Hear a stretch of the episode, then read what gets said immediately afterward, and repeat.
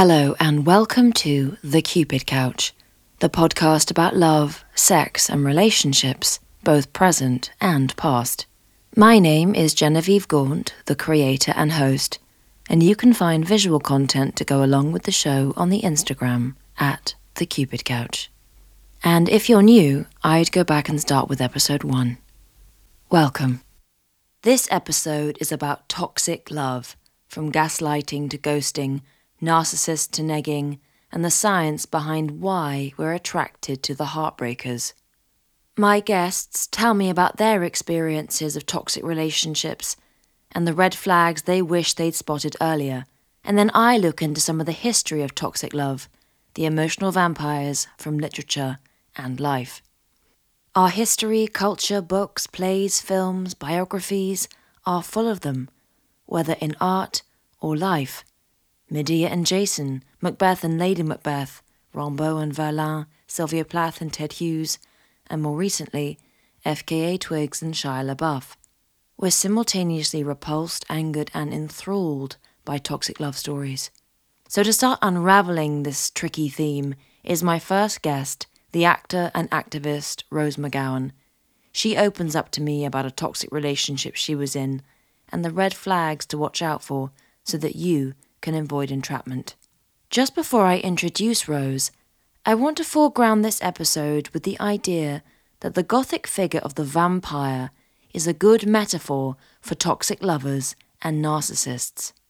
Often alluring, dangerous, and sexual, they suck energy out of their loved ones just as a vampire sucks blood.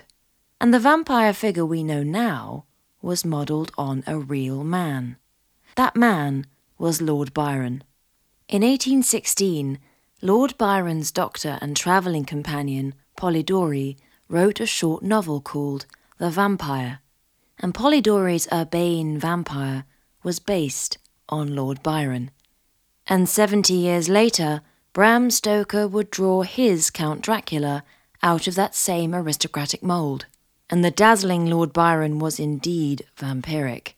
He had an affair and a child with a young woman called Claire Clairmont, who in her memoir described him as, quote, a human tiger, slaking his thirst for inflicting pain upon defenseless women.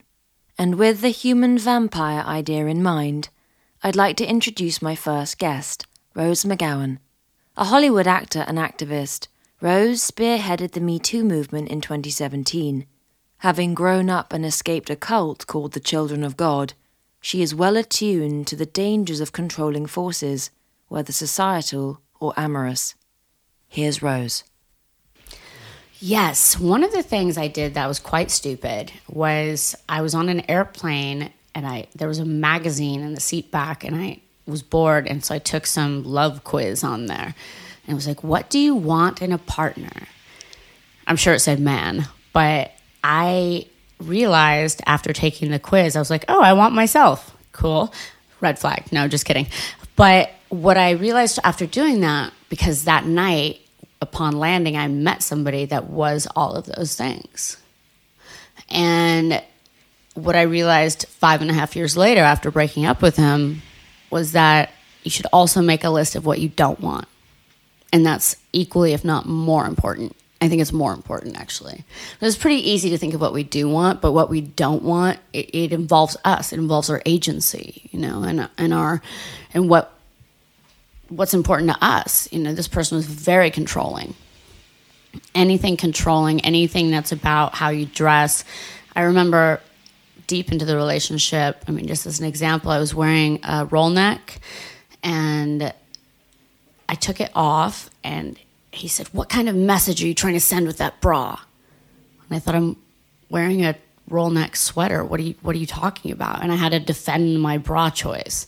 You know, just crazy stuff that when you're in a relationship where you're constantly having to defend yourself for who you are, what you do, what you think, what you say, what you wear, you know, fuck off.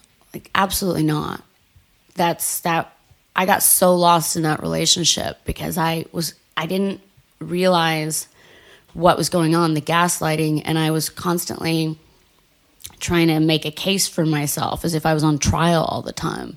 And then one day I was like, why am I on trial? Like what this is this is absurd, you know, and it took me a while to get the strength enough to leave.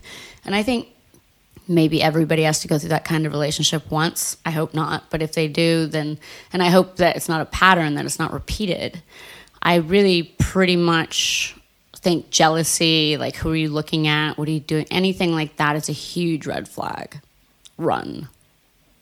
And he also said when I was first going out with him in a really condescending way, I accept you just as you are. But it was really with a like, oh, you you're so awful, but I'm here to accept you just as you are. I'm the bigger person because I'm accepting you. And at the very end of our relationship, I was like, hey, guess what? I don't accept you. And that was like really telling. And I was speaking to some woman who was in a very similar relationship to me at the time and she had been in it for nine years and she's like don't worry you'll get where i am too and i thought oh dear god no i won't and that's what spurred me to get out but it was it was also like convoluted because it was involved with um, work and you know he was a director and i worked for him and it was like just turned into this whole like kind of clusterfuck can i curse okay good and it just it got so warped and then when you're playing a character and being abused and then you go back into your regular life and you're being abused, you start. I just lost myself. I would say anytime you feel like you've lost yourself from yourself, it's, you know, if that alarm bell is going off in your head, wake up and listen to it because it took me a long time. How did you know that you had lost yourself? Did it take friends and family, or did you just find it within yourself? No, he pretty well isolated me from my friends and family. And that was the one thing. The first year we were going out, it was it was in secret. And so none of my friends or family could know. And it was just a media thing. We didn't want any attention and and so I think his bad behavior, things that if I had been going out with my friends saying this is my new boyfriend, you know, blah blah blah, they would be like, uh, this is there's something wrong with this person. But I was dealing with all the red flags on my own, having never really dealt with that set of red flags before. And what was not normal became totally normal. And so it was just like brainwashing, really. I mean, I think you can be in a cult of two, you know?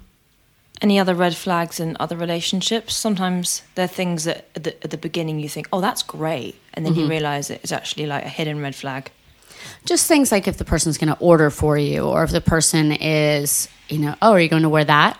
or um, you know anything that's kind of a critique of you that has that makes you flinch a little bit you know you shouldn't be flinching with people not at all when rose's ex said i accept you what she described was a good example of negging which is a form of emotional manipulation where someone makes deliberate backhanded compliments to undermine your confidence which then ironically causes you to seek your manipulator's approval.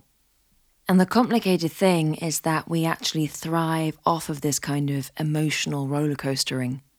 Dr. Helen Fisher, an American biological anthropologist and expert on romantic love, coined the phrase frustration attraction, which is where experiencing obstacles in a romantic relationship actually heightens our feelings of love rather than hindering them. The scientific chemical reason for this is that the brain in love lights up like it's experiencing a cocaine high. The brain is flooded with neurotransmitters such as dopamine and oxytocin, which mimic the feeling of amphetamines. So, toxic partners and narcissists want you to be addicted to the highs and the lows of their feed and withdrawal patterns. The highs, such as love bombing in the early stages, such as the showering of attention and gifts and compliments, and in the lows, such as the cruel withdrawals, negging, and put downs. So every pop song that told us that love is a drug was really backed up by science. It's actually said perfectly in Britney's song Toxic, with the taste of a poison paradise. I'm addicted to you. Don't you know that you're toxic? and Britney's lyrics are echoed by one of the lovers of Lucian Freud, a woman called Jacquetta Eliot with whom he had a violent affair. She said, quote, The whole thing was breakups and makeups. I was terribly in love with him, completely hooked, a dreadful drug and couldn't get off it, and I tried and I tried. Another tool of emotional manipulation that toxic partners use that Rose mentioned is gaslighting. It comes from the 1938 English play Gaslight. It's a form of psychological abuse where you manipulate someone by psychological means into doubting their own sanity. I think the play makes an important statement because it's set in a wealthy household and abuse happens behind all kinds of closed doors. In that same vein, I think it's important to note that men are victims of toxic relationships too. This idea that men are both victims of toxic masculinity and perpetrators of it is a paradox that Rose explored further. Here she is again. The root of it is like, I think, first of all, a lot of men get molested more than we know.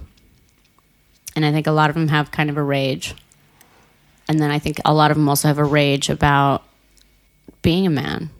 Like, here's what you can do, here's the box you're stuck in. And they don't know how to break out of it so they can take it out on other people. I'm not talking about the true sociopaths because that hits you in any gender. You mean toxic masculinity? Yeah, I mean toxic masculinity is an idea, but I think it's like a I think it's like a straitjacket a lot of men wear, and they're very uncomfortable in it. You know, I mean the highest suicide rate is forty year old white males. I think there's a reason for that. I think around the, that age they get that like Peggy Lee song, "Is that all there is?" and they freak the fuck out because they they've gone so long in a job that they don't love, but because they've been handed this idea of what they're supposed to be and how they're supposed to provide and what they're supposed to not feel and and what they're allowed to feel and be.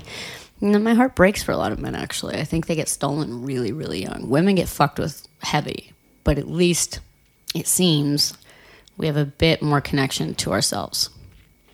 Is there a point in your life looking back where you think that maybe can you can you see how you got to where you are now? In the way that you feel about Yeah, I think that that director relationship really just killed a part of me. It just just decimated it. And I, I think and, and I don't ever want to be out of control in love with anybody ever again ever. Because you fell so hard. Because I fell so hard and because it was so damaging and so abusive. I just I can't do that. It's just not worth it. I don't care. I don't care enough to. It's not worth it to me. I'm not somebody that's going to go throw myself off a cliff because I'm in love with somebody. I don't give a shit. I'd rather just go have some tea and do a crossword.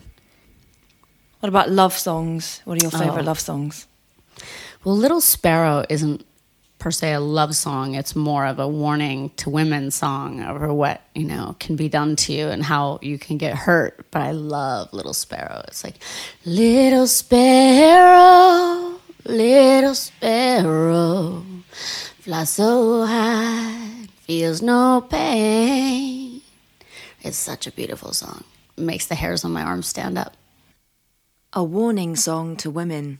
My next guest has her own warning signs to flag for women who find themselves in toxic relationships. She is the Australian author Kathy Lette, writer of 20 books, 14 of which are comic fiction, and her latest book, HRT Husband Replacement Therapy, is soon to be published in the UK. Kathy and I spoke in early 2021, still during the pandemic, so we recorded our interview remotely.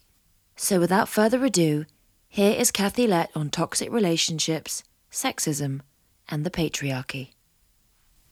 I had very toxic relationships as a teenager because I was part of a surfy gang in Australia, and the boys I grew up with disproved the theory of evolution. They were kind of evolving into apes. I mean, it would have looked much more natural if they squatted on their haunches and groomed each other's back hair for nits.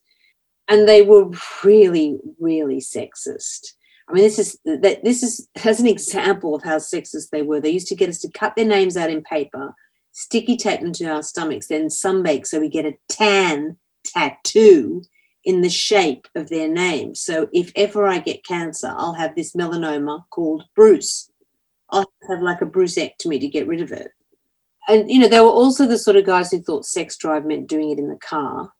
I mean, every Australian woman I know lost her virginity in a car. But it took me a while to work out why men like to have sex in the car. And then I saw that sign on the rear vision mirror that says, objects in this mirror may appear larger than they are. I'm like, ah, oh, right, now that makes sense. But the serious side of all of that is, is a feminist point that the double standards when it comes to sexuality are appalling and nothing's changed. It's 100 years since Emily Pankhurst tied herself to the railings, you know And a man who's sexually active is still um, a love god, a stud muffin, a spunk rat, a Romeo, Lothario. Um, a woman with the same sexual appetites is still a slut, a tart, a tramp, a mole. You know, men always expect you to be so virginal. You know, we know that whenever you ask men and women about how many partners they've had, men always say they've had more, and women always say they've had less than they've had. So, you know, it's like when the guy expects you to be so virginal, it's like, oh, darling, darling, am I the first man to make love to you? To, to which the woman replies, of course. I don't know why you men keep asking me the same silly question. I then asked Kathy the question when it comes to psychological abuse in relationships, do men do it more? And she said, you know, it's a patriarchal society, so of course they do. You know, we're and we're only talk we're talking about the West. I mean, you can imagine what it's like for women in the developing world who have really as who they are totally second class citizens a lot of the time. But i think what what i see what i've seen in toxic relationships is when the man the red flags are when he starts you know just just undermining her confidence and cutting her off from her friends. And you know it's very gradual. It's the gaslighting we all know about. But that's where you have to put your foot down very early on that. You've got to say you know i'm not your secretary. Just you can't dictate to me because it's insidious and it creeps up on you slowly and then women become dependent and they think they're not worth better treatment. So and that's also the time that your girlfriends and your and the sisterhood has to rally round and do a bit of an intervention and convince her that she hasn't fallen in love. She's stepped in and it's time to kind of wipe him off her shoes.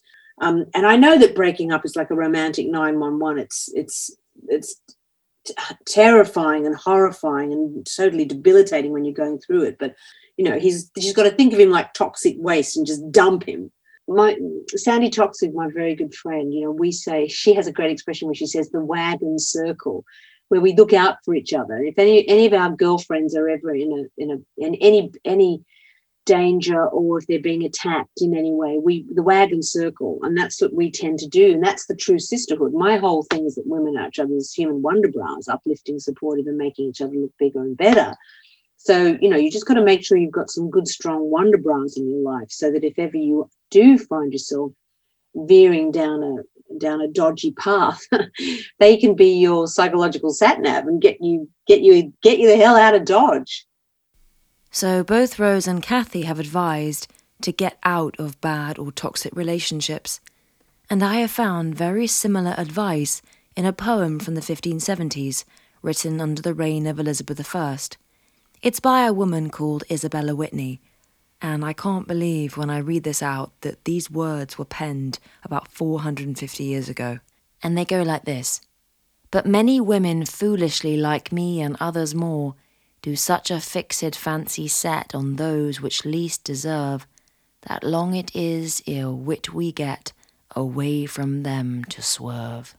Victims of toxic relationships are often asked that question Why did it take you so long to leave? or Away from them to swerve. Well, this issue of what makes people stay is brought up by my next guest story. This is Sam, he's in his late 20s, and his voice has been altered to protect his identity. Here's Sam. So the last relationship I was in was truly bonkers. It was. It was mental. Um, it was very toxic, uh, super dark, and it was something which I, I kind of expected. I knew what I was going into, in a way, because I was aware of the trauma that she had gone through as a child. I mean, her her father murdered her mother when she was four years old. So, knowing that, I was prepared for a lot, and it always came down to like an an understanding. You know, no matter how she she acted, it was all very easy to sort of work out. And I I did my best to sort of be as patient as I could and to accept all kinds of really strange behaviors and uh, see what would happen if I just gave some someone nothing but goodness despite anything, and um, maybe try and show her a different way of well loving. Maybe just trying to show her love. It came to be pretty obvious in the end that she fundamentally didn't believe in it as a concept because her example of it that she was shown was obviously that it wasn't love. I mean, but that was you know her mother and father. I mean, that's that's where you get that's where you get everything from. Her example was just uh, awful and evil, violent. What happened? Her mother had an affair, and in turn, her father drowned her in a bath. And how how did that dynamic affect her attitude towards love and your relationship? I felt like she had a, a very warped kind of relationship with men where she needed sexual attention from them. She always needed, I felt like she always needed to be playing the room, always keeping the attention of men, but in a way where she's playing with them and sort of gaining power over them, using her sexuality and performative kind of presence. I feel like she does, she had no respect, no actual real respect for men. Two weeks into us going out, she decided, well, she told me that she was going to start stripping. I was super patient about it. I thought, okay, all right, okay. Uh, she made it seem like she she had to for the money, but then it eventually became clear that it wasn't really for the money. It turns out she had a trust fund, and she was, I mean, she definitely had enough money without having to lift a finger, exercising power over men, feeling validated herself, because I know that she had a you know issues with her own sort of like self-image and she wanted to be a sexy kind of gypsy woman. And yeah she was she was often she was offered yeah she was she was she was offered opportunities to go and sleep with clients a lot which i'm sure she did actually. I'm sure she did. I mean i'm sure she didn't take up every offer but uh, no she did. I could i could smell it on her sometimes when she'd come back from a shift and i could just smell the smell of something that was not non-contact you know, lap dancing for sure. But I also remember that you said that she would say things like she was offered to go home with some guys and she said no. Yeah, yeah. She was. There was a group of German bankers who asked. Yeah, they offered her. They offered her like a couple of thousand, or a few thousand pounds, whatever. Maybe yeah. I think it was two grand. Yeah, they offered her to come back with the four of them and to have some fun together. And she said that she was utterly repulsed by them, and that um, she declined. But then she also spoke about someone else she met that night, who was um, an older man who was a very sort of gentle soul, apparently, who was there talking about his relationship problems to her or whatever. And she said if it had been him who'd asked her, then she didn't know what she would have done. These were all the kinds of things that she would sort of tell me to maybe keep me on my toes and in a state of desperation. Did that lead to like interesting sex between the two of you when she came back? Was it like a That was probably what she desired, or probably what she was trying to sort of engineer, but it completely killed it. I mean, or it just stopped it from ever, ever flourishing. The weird thing about that whole thing was, from the off, from the very beginning, the first time we slept together, my body rejected her. It's not like we, I mean, look, you know, my friends thought that me sort of being in this, but probably because it was justified by some wild sex with this, with this wild sort of, you know, like strange, interesting creature who, yeah, they all thought that. But it wasn't true. I mean, I was, I, I even, I lied to her. I told her that I was having, I, I told her I was having um, sort of like problems of like reigniting my sexuality and saying that I was sort of, oh, I've ne- you know, I've, I've, it's just a bit of erectile dysfunction. I, it wasn't. My body was just so unaccepting of her, where it really, you know, I didn't enjoy, I probably only enjoyed our sex maybe once or twice. It was honestly, I just don't know why I put myself through it, but it was a to- it was an act of total self-sacrifice. Just trying to sort of like see what I can, see how I can help this woman, but also see whether you know she can sort of like become someone who I can vibe with. In the end, there's only so much you. I mean, there's only so much you can do for someone, and if they're unwilling to help themselves, or if they aren't aren't able to then just sort of like do their side of things and maybe just sort of have some respect for that person.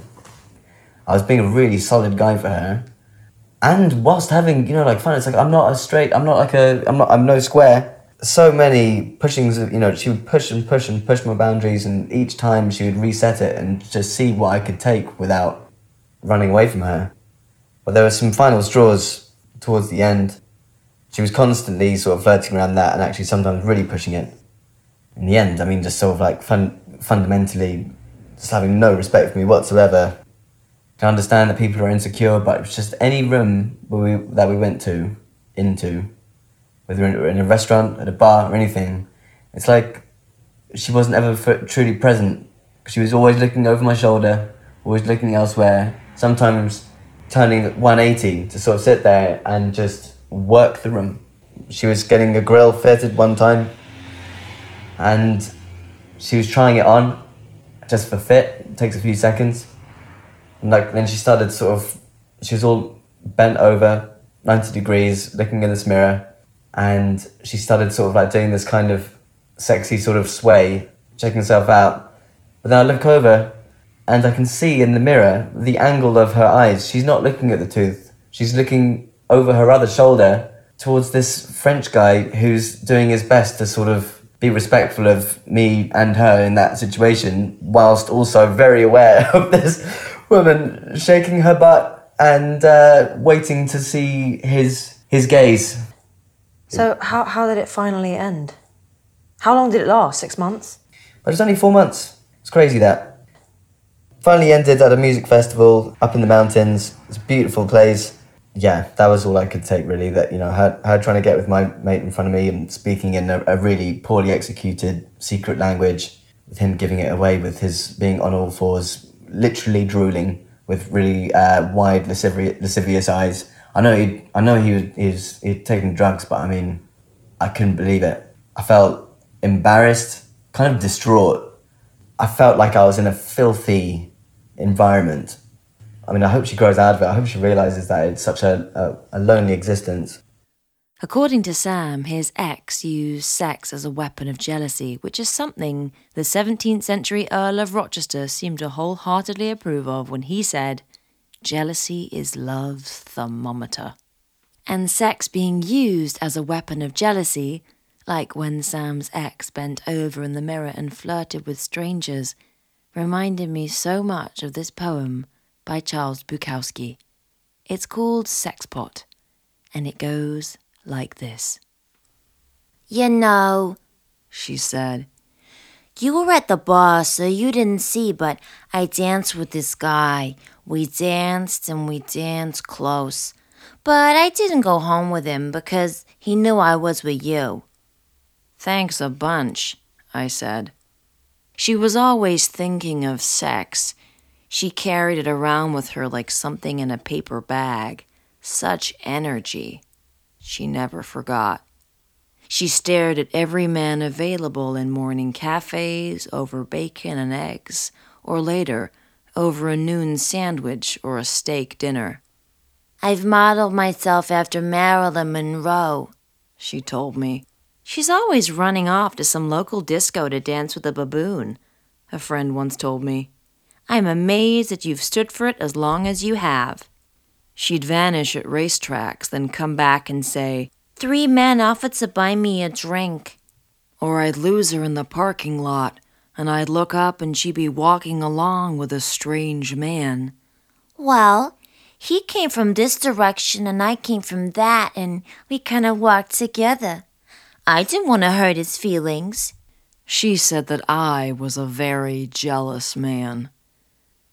One day, she just fell down inside of her sexual organs and vanished. It was like an alarm clock dropping into the Grand Canyon. It banged and rattled and rang and rang, but I could no longer see or hear it. I'm feeling much better now. I've taken up tap dancing, and I wear a black felt hat pulled down low over my right eye. Well, in contrast to the sexpot and the Earl of Rochester, a 1930s disciple of Freud called Erwin Wexberg suggested the opposite regarding jealousy. In their 1931 book, The Psychology of Sex, he wrote, Torture your lover with jealousy, and you antagonize him and kill his love, instead of making it stronger. And we should want to make relationships stronger and nurture our partners but can you fix someone? That's a question that Sam's story raised. And if you see yourself as the fixer, does that make you somehow complicit? This idea that both parties can be complicit somehow in a toxic relationship is a troubling area that my next guest raises. This is Lucinda, who talked to me about a bad relationship she found herself being sucked into. Basically, I think a couple, it was a couple of years ago, I was studying and there was a man who came into my life and was very just present and there and and would come up to me and ask to hang out with me and want to spend time with me and I was always a bit reluctant. I was like, mm, no, no, like I'm busy doing my thing, not really interested. But he kept persisting and um, basically, you know, kept asking, let's hang out. But he kind of started using little guilt trips. Like, oh, if I don't see you this weekend, you know, I'm gonna be, I'm gonna have to smoke joint. I'm gonna have to do this, and I was like, oh, okay, um, right. So, uh, so you need someone to hang out with, and because I was quite lonely and I was in London for the first time, I was like, right, a new friend, you know, is going to be fine. So I start hanging out with someone that is very toxic and he starts to use things to kind of put down my personality. But at the time, I, I didn't realize what was going on. And I think from the outside in, people were like, What are you doing? Like, you shouldn't be with this guy. I don't think he's good for you. And I'm like, no, no, no, it's fine, it's fine. He's like, he's love, he's just going through some shit. Oh, you know, it's it's all chill. But I don't think I was strong enough to see what he was doing to me and the negging and the gaslighting and the things that happen through being with someone on your own. And it's this is one of those things I think it's quite difficult to talk about because I think people feel a lot of shame when it comes to toxic experiences and they don't want to talk about it because they still probably feel that they are at fault for something that wasn't their fault at all. So we kind of fell into this dark little circle. It got to the point where he was following me, waiting for me outside my classroom, sending me weird text messages, calling me at the middle of the night saying he needs me, like all these things. And I became his kind of person to help him. But there was no way that I was at all capable of fixing someone that needed help. When we think that we need to fix someone, the love's never going to be real. You can never change anyone. They will always be what they're going to be unless until they start to get help. And I think a lot of women and men probably try to fix people in relationships, which then it's just not your place to. Um, yeah, you can grow together and learn about your faults and kind of grow from that, and that can explode into who knows what, maybe something incredible, babies, marriage, all the things that people want. Um, but yeah, he yeah, it, it got to the point where he picked apart my personality to the point of making me feel insane. And I can't solely point the gun at him and say, he did this to me, ah, ah, ah, because I think it, it can go both ways. I was probably in need of this, in need of being with someone that would do this to me, if that makes any sense. Like Ophelia, or like these characters that we see through Shakespearean classics and Greek mythology of the woman, the woman going mad for love, to the point of losing her own self to be with someone, which can be beautiful, but also very destructive. I, I lost my smile, I lost my humor, I lost my sexual freedom, my liberation as like I was quite fun and like, he's really hot, he's great. And he just used all these little things against me to the point of feeling like I was absolutely nothing. Luckily it ended and I got out of it and it's taken me a couple years to like process what went on because I didn't really understand it at the time. And I guess the thing with negging because people do it quite naturally. I think men do it, women do it in a way of like, oh yeah, this person's obsessed with me, or like, oh, you know, you do this thing, why do you do that? And just like putting it like it's not real love, I think, with people do that to you. I think we, as women over time, tend to ignore our instinct, and it's hard not to, but trust that gut. The gut speaks louder than anything else. Trust it and don't ignore it because I had gut instinct. There were red flags all over the shop, all over the shop. Uh, and, and just the way you feel guilty about something and then you feel mad about something else. But trust the voice in your head that says leave, like this is not right, and, and have the strength to do that. I think um, and this is where it's it's tricky. I think he comes from a, a family that uh, of of abandonment and um, can't has no idea how to love. To, he's a narcissist. To put it bluntly, it's narcissism. Did you go to kind of some kind of CBT or, or therapy after this? Yeah, yeah, um, and and it and it's gonna it takes time. I think um, it's like what Germaine Greer talks about. Um, there's, there's an article where she basically says that you know emotionally abusive relationships that happen under a roof in a house are what need to be spoken about more of rather than someone being abused on the street or in a park or which is still just as bad. There are horrible people out there. But what happens under a roof no one knows what really goes on. And i ran into him a couple months ago and it was the most bizarre thing because it was where we'd always run into each other. I ran into him and i was like i literally was drinking this watermelon juice. And he walked and i literally just spat it out onto the desk. I just went and he's like oh, oh hi um oh yeah sorry. Oh yeah it's so weird. I've just been thinking about you. Um and i was like oh really? Oh cool. Um yeah so how have you been? You good? Yeah knowing that where i was two years ago and how much i've grown since then i could view it from a completely different lens. I just looked at him and i went whoa i'm no longer in your bubble of turmoil literally like but I could I, I I like held his hand because I know he's been through I've heard you know been through some things and I just said like I hope you're okay.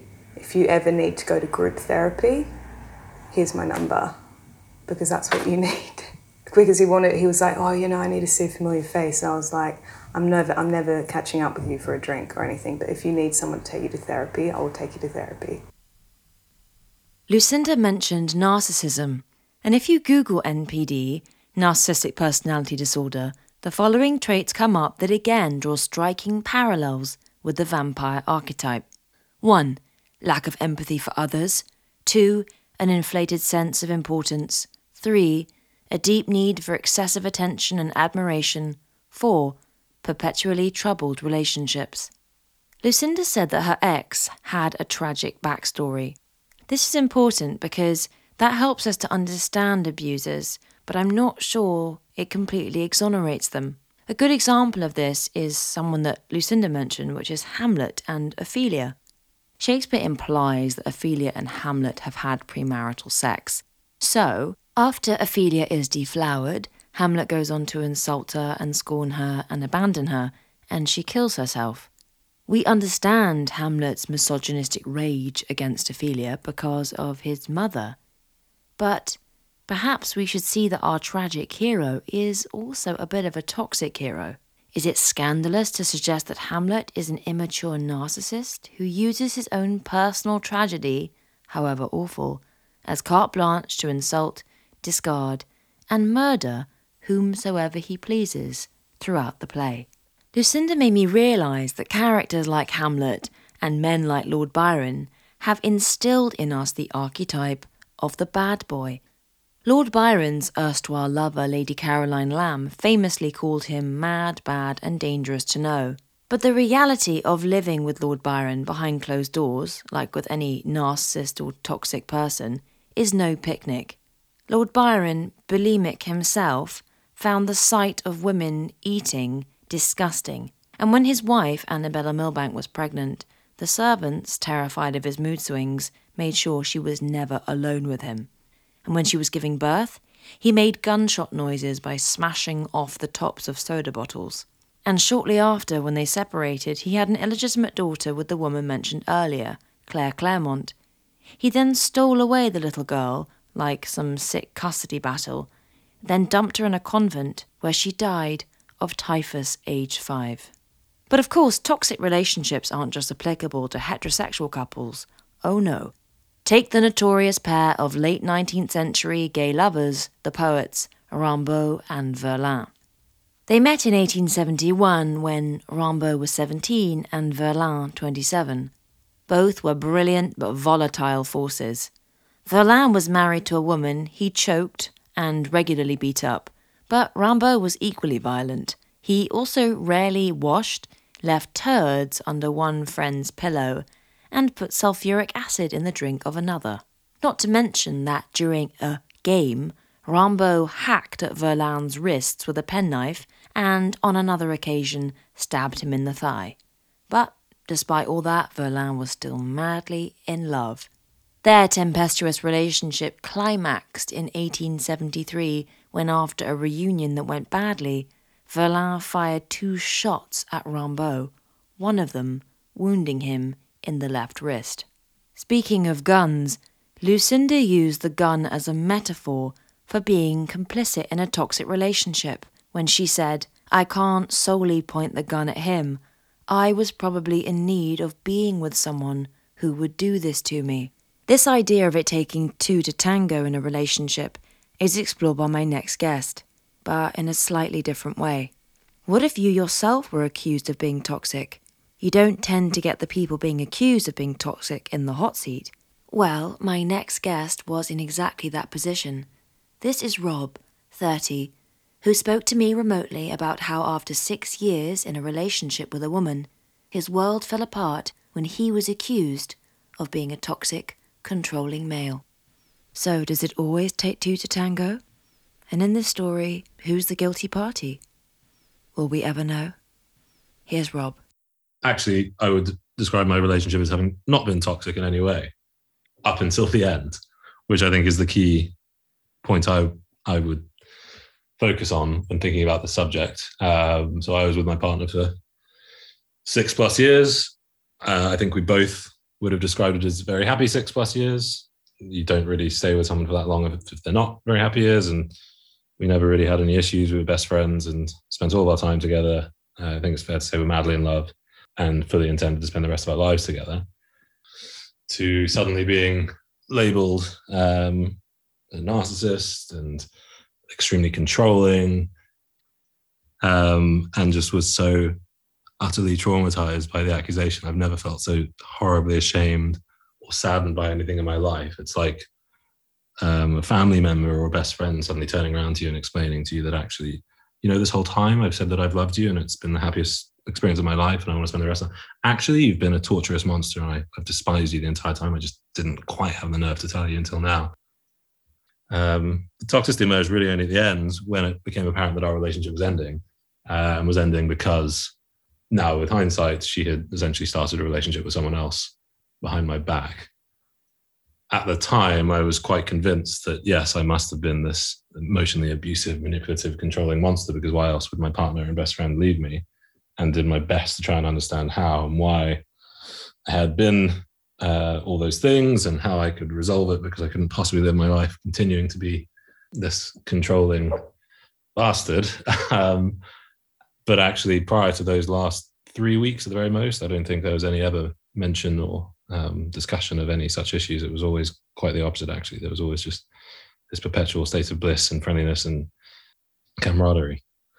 Someone, someone listening might question, well, if you guys were so happy together for, you know, just under six years, is the reason that she cheated on you and acted out because she was unhappy? And if she was unhappy, is that because, you know, relationships quite naturally deteriorate? Or do you think it was something to do with your behavior?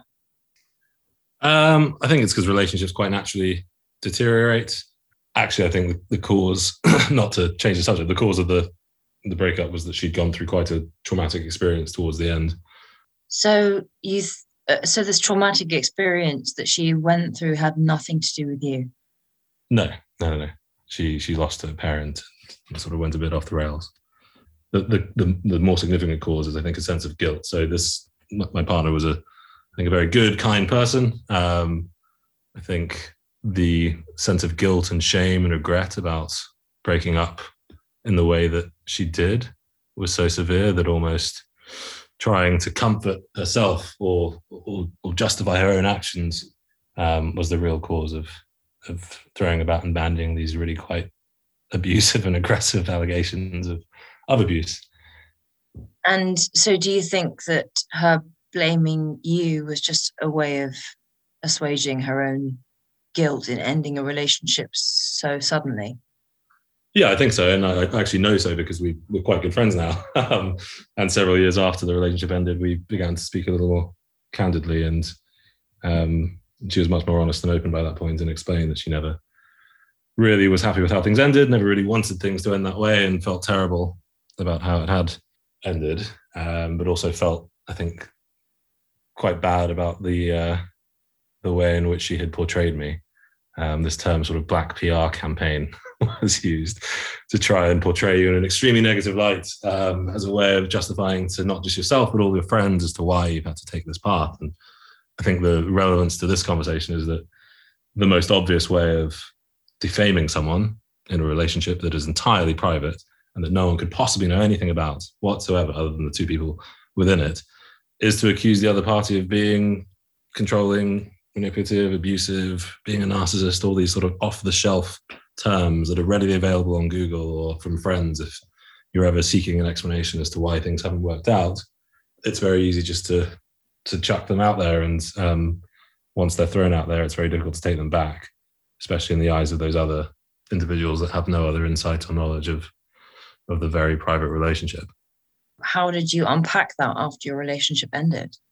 Um, I was utterly determined to try and resolve these issues. So I actually immediately and rather embarrassingly went to see a relationship therapist on my own, which is the first of them, I think. Um, so I used to go and see a relationship therapist as one party without the other half of the relationship, which had actually already ended, something like three or four times a week at one stage. And I would just try to get them to explain to me why uh, I was such a controlling, if the person had been so oblivious and unaware of it.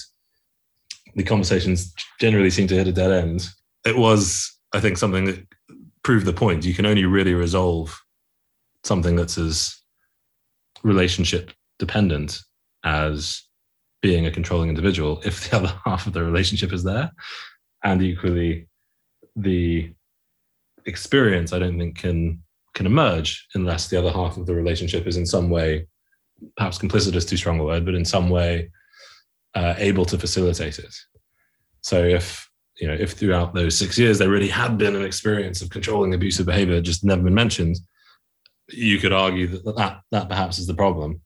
Um, but I think my experience of it was mostly that it's just a very simple, straightforward way of immediately defaming the person that otherwise would look like the innocent party if things haven't gone the way that you would like others to think that think it had gone.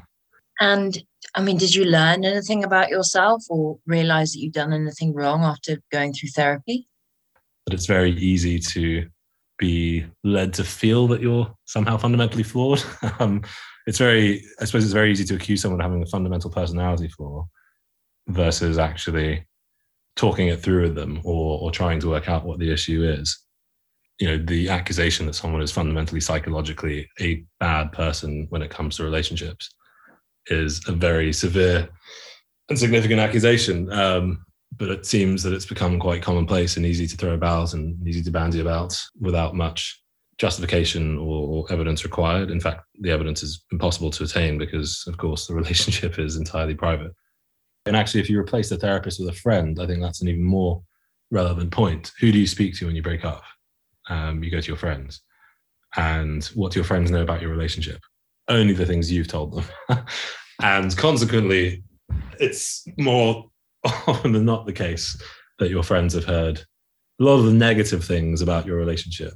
But once the relationship comes to an end, who are your who are your witnesses? They're your friends, and they've only really heard that side of the story. And, and it's in their interest, and indeed your interest, to try and paint as positive a picture about yourself as possible and as negative a picture about your ex-partner as possible. You know, I, I think everyone's done this, but it's um, it's almost like the one situation in life where absolutely everything that is said about the historical experience will be inaccurate.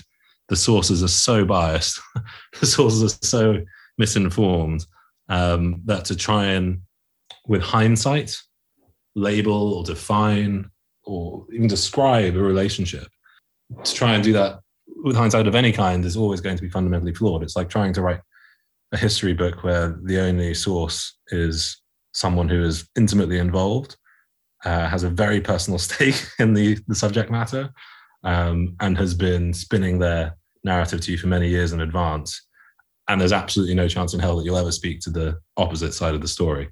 Um, it's the single most one-sided and biased historical event. I think it's it's rare that someone comes out of a relationship and goes, actually, you know what, I was the guilty party there.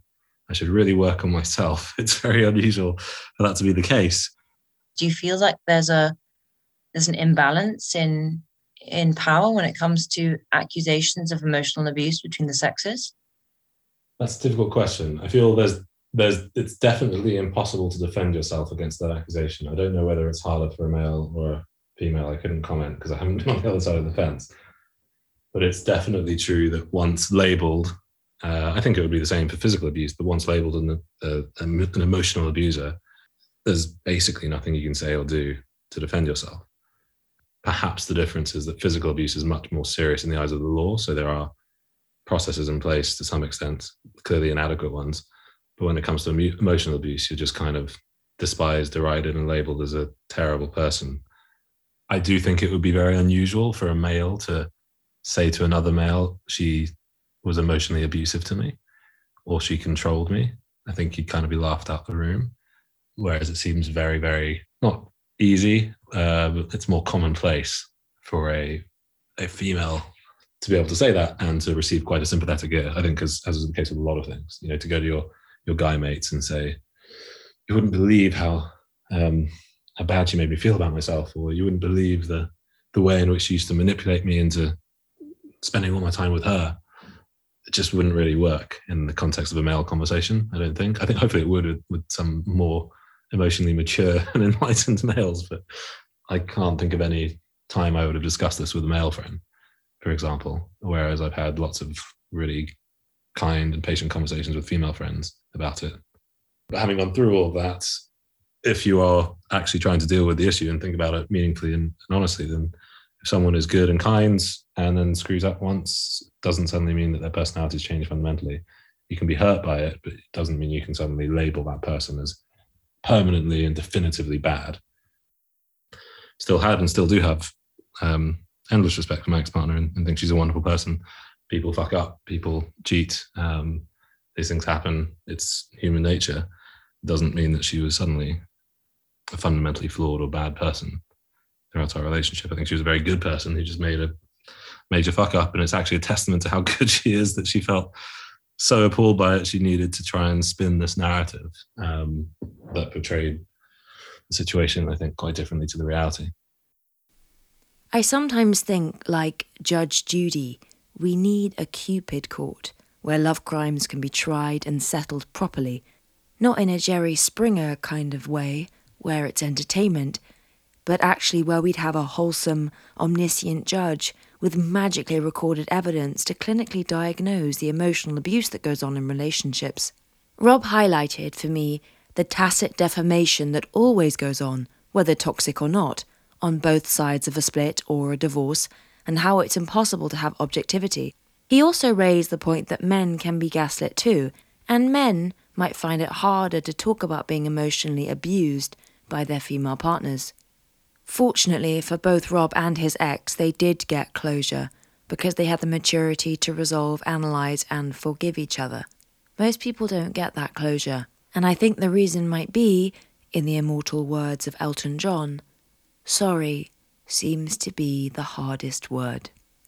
If we are ever complicit in toxic relationships, I think it must point to the masochistic, self destructive side of human beings. This is echoed so perfectly in a poem that Rose McGowan introduced me to. It's called Alcestis on the Poetry Circuit by Erica Jong. The best slave does not need to be beaten, she beats herself. Not with a leather whip, or with stick or twigs, not with a blackjack or a billy club, but with the fine whip of her own tongue and the subtle beating of her mind against her mind. For who can hate herself half so well as she hates herself? And who can match the finesse of her self abuse? Years of training are required for this. Twenty years of subtle self indulgence, self denial, until the subject thinks herself a queen and yet a beggar, both at the same time. She must doubt herself in everything but love. She must choose passionately and badly. She must feel lost as a dog without her master She must refer all moral questions to her mirror. She must fall in love with a Cossack or a poet. She must never go out of the house unless veiled in paint. She must wear tight shoes so she always remembers her bondage. She must never forget she is rooted in the ground. Though she is quick to learn and admittedly clever, her natural doubt of herself should make her so weak that she dabbles brilliantly in a half a dozen talents and thus embellishes, but does not change our life. If she's an artist and comes close to genius, the very fact of her gift should cause her such pain that she will take her own life rather than best us. And after she dies, we will cry and make her a saint. So, the best thing you can probably do if you find yourself in a masochistic, toxic relationship is to get out and encourage that toxic ex to see a therapist. And if they've already done the million hours of therapy and they're still behaving badly, in the words of Rose McGowan, Anything like that is a huge red flag. Run. And that's the end of this episode. The next episode of The Cupid Couch is body hair. My guests tell me how they groom theirs and what they really like on the people they take to bed. And I look into the history of hair removal from the pharaohs to the porn industry. My name is Genevieve Gaunt, and you've been listening to The Cupid Couch.